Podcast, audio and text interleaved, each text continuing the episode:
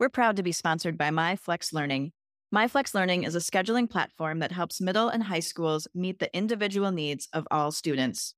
Schools can easily create and manage time for flex blocks, win time, activity periods, RTI, counselor and teacher appointments, and so much more. With its built in accountability tool and reporting features, MyFlex Learning solves your challenges around getting kids where they need to be and understanding how flex time is spent.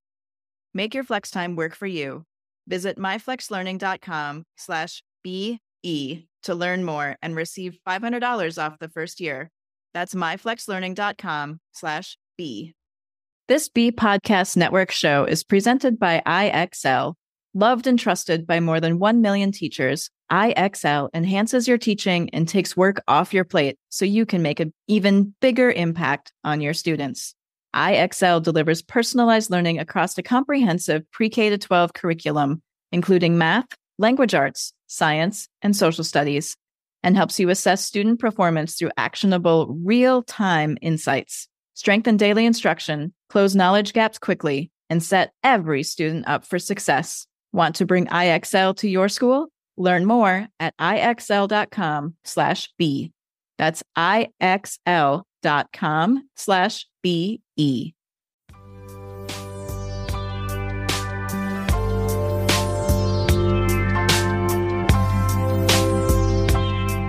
Welcome to the Rebel Educator Podcast, where we talk to students, educators, and thought leaders who are innovators and creatives in education.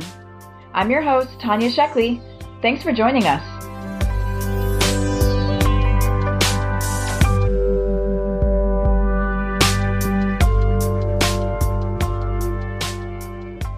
I'm joined today by Devin Vodicka. Over the past 20 years, Devin's vision for how to drive high quality student outcomes enabled him to quickly ascend the roles of educator, school principal, district administrator to superintendent. During his tenure serving Vistas Unified more than 25,000 students, Devin earned some of the education industry's most prestigious awards. In 2015, he was named California Superintendent of the Year by both ASCA and Pepperdine University. In 2014, he received the Classroom of the Future Foundation's Innovative Superintendent of the Year award. After joining Vista in 2012, he was invited to the White House nine times, both in recognition for district wide achievements and to partner on national efforts with the U.S. Department of Education, Office of Educational Technology, and the Digital Promise League of Innovative Schools. As Altitude Learning's Chief Impact Officer and Chief Academic Officer, Devin guides the design and strategy of the company's personalized learning platform as it expands into a growing community of private, charter, and public schools. Thank you so much for taking the time to be here today, Devin. Thanks for the opportunity to connect. I'm honored. Thank you. Thank you. So, you gave a TED talk entitled Embracing a Different Way, where you implored educators to look at the strengths, interests, and values of every student that they worked with. Is that still a cornerstone of your belief system? And how do you incorporate that into the work you do at Altitude Learning?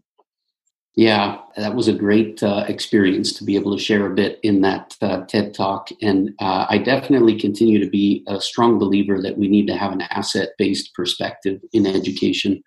And so much of our conventional sort of industrial model of education sees differences as defects. And we've used labels in education like limited English proficient or disabled, which reinforce that sort of deficit mindset. And in that factory approach to teaching and learning, we're not celebrating, we're not recognizing that that diversity in our background, in our identity, in our culture, in the ways in which we learn is actually a great benefit. And so I do strongly believe that we should take a more positive orientation uh, to seeing these differences as being something very positive and productive. And for that reason, I think starting with strengths, interests, and values as a foundation of a learner centered system uh, is just a really empowering way to start. And part of how you can do that is through the use of something like a learner profile, where uh, you know individuals, whether you're a student or a staff member, are getting to know themselves, uh, doing assessments like the Strengths Finder from Gallup or the Strong Interest Inventory, uh, just to help understand who you are, what your tendencies are, what energizes you. Those types of uh, reflective exercises help you build a better understanding of who you are and how you learn and how you can contribute. And I think that should be happening for students and staff members and all of us that are involved in education. Yeah, I think it's good advice for everyone. Um, it's mm-hmm. definitely something that we look at. I'm the founder of an elementary school, and definitely something that we look at from their perspective and how do we help them to build that emotional intelligence and understand themselves and understand how they're motivated and also what holds them back and how to overcome that and still as an adult you know we still um, struggle with that and continually look at ourselves because we change over time you know talking about a student centered approach to education you know there's a lot of talk about student agency and how we give students greater ability to follow their interests and choose what they're learning but our system that we've been working with for so long is very passive in that we sit and we learn and we take in information so, how do you see us moving to where teachers can really become facilitators of learning and helping students guide that pathway versus the program that we've had so long? How do we move into becoming good learners? Yeah, this is a tough question. There's, there, there, are a lot of uh, dimensions to it. Uh, and you know it, it, takes systems alignment and so i you know i was fortunate to uh, recently publish a book called learner centered leadership where uh, I was able to walk through some of the things that I've learned in my experience, including how we need to have a coherent and aligned framework for the future with a student centered vision, mission, values, goals, roles and responsibilities, a plan, learner profiles, a learning model. But we also need a different definition of success. When you have all of these different things in place, uh, you you can see how quickly uh, the learner's experience can really uh, shift. And so, if we want students to be more active, if we want them to be driving their learning, uh, we know quite a bit now from these learner centered systems about how to make those practices come to life. And you see very common elements such as students setting their own goals, collecting evidence of their own progress, reflecting on that progress, uh, sharing it in a community based way. You see uh, use of things like playlists where you have students in some ways moving at their own rate on, on certain skills. You also see a strong orientation to collaborative problem solving, where students are working on open-ended projects that are you know very challenging and help to promote creativity and innovation. And so each of these things you see often in pockets, but unless you really align all the elements of your system, you're not going to see this happening uh, at scale. And so a lot of the work that uh, I've been focused on is how do we how do we help leaders to really create those enabling conditions so that the learning experiences are aligned with this empowering mode of, of teaching and learning. Want to know one of my biggest frustrations with ed tech? Tools that assume every student learns the same way at the same pace. I need my technology to do more for me. That's why it's so important for me to know that IXL provides true personalized learning across the entire pre K 12 curriculum, and that its proven benefit to all student populations, including English learners and students in special education programs. IXL is research proven to accelerate achievement. Studies across 45 states show that IXL schools outperform non IXL schools on state assessments, and independent research from Johns Hopkins University verifies IXL meets ESSA Tier 1 standards. With those results, combined with IXL's teacher friendly reputation, what more could you ask for? I'm sure you want to increase achievement for all students. Find out how IXL can help. Visit ixl.com slash B for a demo. That's ixl.com slash BE. That leads great into my next question you know we know so much and we've learned so much and through your experience as principal and superintendent of school district you've really been able to dig in and do this work at a district level and we've learned so much about how to make students successful so why is there so much resistance to the change and to the shift how can we really push the system towards that change and, and work back that resistance that's a good question. And it's, it's complex. I mean, there's a lot of perceived security in what we have experienced and what we what we know. And for for many, you know, there's a perception that that worked for them. And so part of what seems clear to me is that the world around schools has been changing rapidly. And for that reason, uh, we, we've sort of hit a plateau in terms of the, the outputs that we can get with a traditional factory model of, of teaching and learning. Uh, and there's evidence for that when you look at high school graduation rates, which have been stagnant for about five decades now, which is about when we start to shift from an industrial to a knowledge economy. So, big part of what I've seen help to just elevate the urgency for a need for change is for us to get outside of education itself and to be connected with our communities. Uh, and so, some examples of that would be, you know, we had leadership meetings and we would do them in different workplace settings in our community. So we would meet in the hospital or we would meet in a hot tub manufacturer's uh, setting, we would meet in different community environments and we would connect and learn from employers in our area. What were they looking for in students? What were the challenges? What were the opportunities? Uh, and i think once you realize that you know the world of work is not sitting in rows where you're getting uh, direction on you know what to do and how to do it and when to do it uh, you start to recognize that this compliance mode of teaching and learning is, is not serving students for this adaptive future and if we didn't have an understanding that the world was changing rapidly the last few months have certainly underscored just the urgency of a need to be adaptive and flexible. I saw a stat recently more than 50% of all jobs in the US have shifted to remote due to the coronavirus pandemic. And so, if that can occur, how are we preparing students for that adaptive future? Uh, is a big question. And so, in my experience, when you really help people to see the reason for the change, which is so that we can thrive in the future, the, the resistance drops and the, the urgency and the, the energy to make the change happen increases. Uh, and you're seeing this in more and more classrooms and schools and districts and communities across the country uh, for the past few years, but it's it's accelerating now uh, because of that just a rapid change in our environment. Yeah, we definitely see that. You know, along with half of the workforce working remotely, we also have pretty much the entire student student base working remotely for the last part of last year right. um, and also you know current stats coming out saying millions of kids aren't going to go back in the fall whether it's because their districts are choosing remote learning or just mm-hmm. families aren't sending their kids back so we're definitely at a moment in time where something has to shift and we've got to find a way to be flexible um, mm-hmm. and to your point earlier to probably relook at the definition of success and mm-hmm how our kids are learning and what what that really looks like that's right i mean conventional metrics like standardized testing uh, they're just not practical you know you you saw mm-hmm.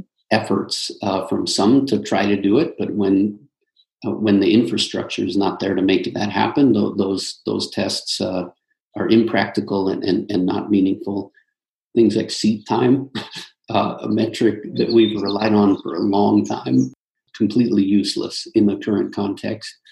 Uh, and I've seen teachers really struggling to do conventional letter grades as well because a lot of the methods that they've relied on in the past uh, just break down in this compelled emergency remote learning environment. So I think this is a great time to be thinking about how can we elevate whole child outcomes in a competency based uh, way uh, that really demonstrates meaningful learning instead of seat time or standardized tests, which we know are pretty flawed proxies for what we really want, which is learning and for mm-hmm. learners to be empowered. And you were you were also talking about taking you know your staff meetings and planning meetings offsite into different industry settings. Um, mm-hmm. and looking at how we can support students really in life and in the future for the future of work. Are mm-hmm. you? I'm, I'm really curious. Are you involving students in those conversations as well? Yeah. So, you know, t- two things uh, that, that, really I think uh, have just had a big impact on my own development, but I've seen, you know, more broadly as well. One is this connectedness with the world outside of schools. And I think we can always strengthen that in a way that better informs what we're doing and, and build social capital to improve the work as well. But the other thing that's so critical is listening to students. And so I've described in a few settings how transformational it was for me to do these uh, student forums uh, and I did this when I was a new superintendent, but you know, went out and just asked groups of students questions. What do you like about school? What would you change about it? Uh, what are the things that you think we need to know as we improve? And their input was just stunning. Part of what came out of that for me was you had good kids who were trying to do their best and they didn't see the purpose or the relevance in what they were being asked to do. And so, in many cases, they were just going through the motions. And what they really wanted was to have more choices. They wanted more challenging problems. They wanted to be more socially engaged with their peers. And those are those are good things. And so as we were able to make some of those changes, you saw the level of engagement and empowerment just just go up. Mm-hmm. And their ongoing input is such a critical piece in this change process. So yes, uh, we, we included students in all of our governance groups. We included them in different committees, uh, and and their input was such such an important piece of that change process. And you know, we often think that students are passive. They're not passive. they know so much, and so even recently, I've been encouraging school leaders have you talked to students? Have you got input on what worked for them, what didn't work through this period of emergency learning? And, and how does that input inform your plans for what we do next? We have to keep doing that. Yeah, students are very capable and knowledgeable when we give them the opportunity to share their thoughts. Mm-hmm. Um, and definitely at, at that high school stage of development, I'll say opinionated. yes, uh, but, but, you know, grounded too. Like, you know, and, and even at the younger ages, I mean, some of the most insightful questions that have surfaced have come from from little kids. We, we were talking in a, a meeting once about shifting to more flexible learning environments and how the, the world outside of schools was moving away from from these rigid types of settings to ones where people had more choice in terms of where they did their work and how they did it. And uh, one of the students said, "Well, not every workplace is like that." how do you help us to be advocates so that when we get out of school we can we, we can encourage our bosses and our environment to to have these types of settings and it was such a switch in terms of how we could orient the work and it was like a eight year old kid asking the question so yeah we we um, we should be open to the idea that there's great wisdom and perspective and insights from kids of all ages absolutely going back to talking about school models a little bit, you were also the chief impact officer of AltSchool. Mm-hmm. And AltSchool famously raised 174 million in startup capital for their learning experiment and founding mm-hmm. the series of micro schools um, mm-hmm. and also building the platform in which those schools would run. Can you tell me a little bit more about that model and what you learned from that model of schooling? Yeah, well, it's a fantastic experience. So these were uh, pre-K through eighth grade schools, multi-age, where we really tried to push the edges of whole child competency-based, uh, learner-centered experiences. Uh, and we were able to uh, attract families who were really interested in this model as well. And uh, in this space, we were able to uh, just to do a lot in terms of finding out you know if you go to multi-age groups like what are the what are the ranges that you should consider with a multi-age group when you think about progress reporting uh, how can you share that information in a way that's most helpful for the student and for the family uh, and that also aligns with matriculation into the next group uh, how can you organize your space to be most flexible particularly in a micro school setting where you don't have uh, an abundance of room in your facilities. So we were able to to just learn a great deal uh, through this, and every year these schools were getting better and better and better, and uh, it was it was just a phenomenal experience. We ended up transitioning the management of those schools to another operator so that we could focus exclusively on sharing those insights with the field at large.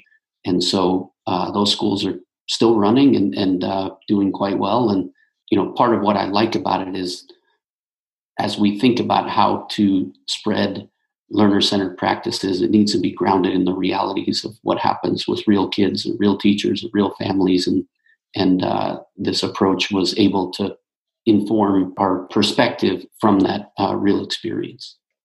Yeah, that's really, really interesting.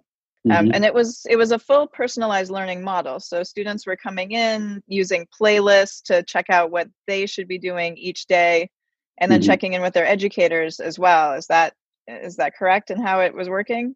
Yes. So you know, uh, if I describe the day in general, you know, there was a floating drop off period in the morning. Uh, there were morning meetings, a strong emphasis on social emotional learning uh, and that that community connection after the morning meetings there was typically a period of time that was more you know playlist oriented where the teacher would be working with small groups or individuals uh, largely on what you might consider to be foundational skills in language arts math and then afternoons were much more project based out in the community whole class types of uh, activities. And then you had like a rolling end of the day as well. And so students were moving in some cases at their own rate, particularly on those foundational skills that have more of the linear progression, but also this strong emphasis on social emotional learning, connectedness, open ended problems. I think one of the things that we've all seen is that there tends to be a, an idea to narrow concepts like personalization and, and presume it's independent study all the time when a real learner centered experience has some elements like that, but also many elements of learning in community and more of the open-ended collaborative types of uh, experiences yeah and you you talked a lot about social emotional learning in mm-hmm. in morning meetings and in the playlist and then making sure that kids are building an understanding of themselves and their connection and their community as humans we're we're really social creatures mm-hmm. and we mm-hmm. learn best from other people that we've built a solid relationship with mm-hmm. so did you see any challenges with the students getting their work from a playlist in that setting, but also in the broader setting now of moving to distance learning. How do you think the online learning is going to affect mm-hmm. human thinking and human relationships and that feeling of interconnectedness? Yeah. So I would say in the schools we were running, I felt like we had a good balance and, and students felt like they were well connected and we had a lot of input mm-hmm. from the students directly uh, that helped us to have confidence that that was happening. But these were brick and mortar in person experiences. And right now, uh, mm-hmm. you know, everyone is learning from home, and it's much more challenging to create the community conditions when you don't have the benefits of physical proximity. Uh, but even with that, I'm seeing a lot of ingenuity in, in certain settings where educators and, and schools and systems are trying to create that community through virtual connections as much as possible. So you know, in some cases, you see schools that are trying to replicate a traditional or, you know, like a six period day schedule in a virtual environment. The ones that seem to be working more effectively are where they've recognized that we need totally different structures in this remote learning uh, setup. And they're doing things like having uh, advisory types of experiences where it's groups of students that come together frequently to talk about how they're feeling you know where they need help uh, with more of this uh, guidance supportive social emotional learning type of orientation than a content first academic uh, focus. And it's not to say that the academics or the content are not important but if we don't have that social connection we don't feel safe we don't feel grounded our, our engagement tends to diminish over time. So i hope we'll be able to continue to do things like online class meetings as a, a, closest proxy to that in-person proximity so that students do feel connected. And i hope that we elevate the prioritization of that use of time uh, recognizing that it's just so critical that all of us as learners feel connected to a, a supportive community. Yeah, that's exactly what we found as a small school in the spring, as we mm-hmm. initially launched into distance learning, just offering the foundational pieces that they needed for education and very quickly found that our students were disengaged and they were you know they were sad and they wanted to mm-hmm. talk to their friends and they were missing everyone um, mm-hmm. and so very quickly built in morning meeting time and community connection time and and then building our foundational skills into project learning so things that were relevant to the time period that we're in and also to their environment because now they were mm-hmm. at home and not in school and they had different things going on and so then building those foundational skills through project learning also helps to build that community because now the kids are collaborating and they're talking about each of their own experiences in each of their own environments um, mm-hmm. um, which builds all those relationships so it was yeah, something that we saw very early on in a very real setting, you know, mm-hmm. with a group of young children that they really needed that connection with their educators. Yeah, no, that sounds great. Hopefully, you'll be able to keep doing that uh, as long as it's necessary. Well, you know, we're humans; it'll be necessary forever. That's right. Well, I mean, the, the, the virtual part. Hopefully, at some point, you're yes. back in person. But yeah, yeah. I mm. mean, that's yeah, that's what we're looking at next year. Is the whole you know first several weeks of the year is community building and connections and friendship and mm. belonging mm. and you know and really building that community within an online classroom because this past mm-hmm. year we had you know we had the ability that we were in school together two-thirds of the year before it happened and next year that's not going to be the case there are yeah. new students in a new classroom with new teachers and so how do we build that sense of belonging mm-hmm. Um, mm-hmm. but if we were going to give some advice to parents who are mm-hmm. navigating this and worried about their kids maybe falling behind or looking at different options what mm-hmm. do you have some practical advice you could share for parents uh, yeah a couple of things. One is you know i'm a parent myself. I've got two kids. My daughter's 18 she just graduated high school had a very atypical senior year. Uh, i've yes. got a son who's 12 and he's a middle schooler. And one of the things that is clear if you are a parent is every kid is unique. And so you know what what works best for one child is not necessarily going to be exactly the same for for the next and so just as we started the conversation by saying think about the strengths and interests of each individual learner i hope parents are doing the same for their own kids uh, and thinking about what what is going to energize this child at this point in time uh, and recognize that what what is the right thing for them at that time may be different for someone else it may be different for two kids in the same family and so just be open to that possibility.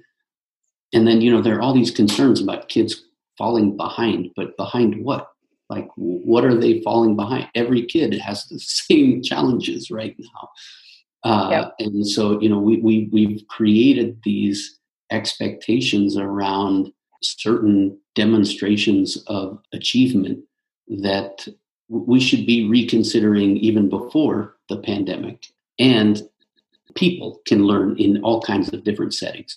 So, you know, don't don't presume that your child is not learning just because they're not in school. They may be learning things that are different than they would if they were in school, but some of those things that they're learning are still very, very important. You know, how to maintain a sense of curiosity and creativity, how to be resourceful. You know, kids are are doing things now that they weren't asked to do previously. And some of those things that they're doing are are going to be very beneficial. So all of this is to say don't be so hard on ourselves as parents, don't be so hard on the kids and, and recognize it. Uh, to try to have that strengths-based perspective and think about you know what is going well and how can we build on that moving forward that's great advice and it brings our conversation full circle um, mm-hmm. so with that i want to say you know thank you again so much for your time today i appreciate your time and your thoughts um, and congratulations to your daughter on her unusual high school graduation. That's right. Yeah. And thank you for leading the school during these challenging times. It's always important work, but especially vital now. So appreciate the work that you and your team are doing. Thank you. Thank you so much. All right. Thanks. Bye bye. Thank you for listening to the Rebel Educator podcast. To learn more about us, visit rebeleducator.com where you can learn about our professional development opportunities for educators and students and see our project library. If you're in the San Francisco Bay Area, check out our progressive, inclusive elementary school, Up Academy, at upacademysf.com. We'd like to say a special thank you to Atmosphere for use of their audio track, Miho. Thanks again for joining us, and we wish you well no matter where your educational journey may lead.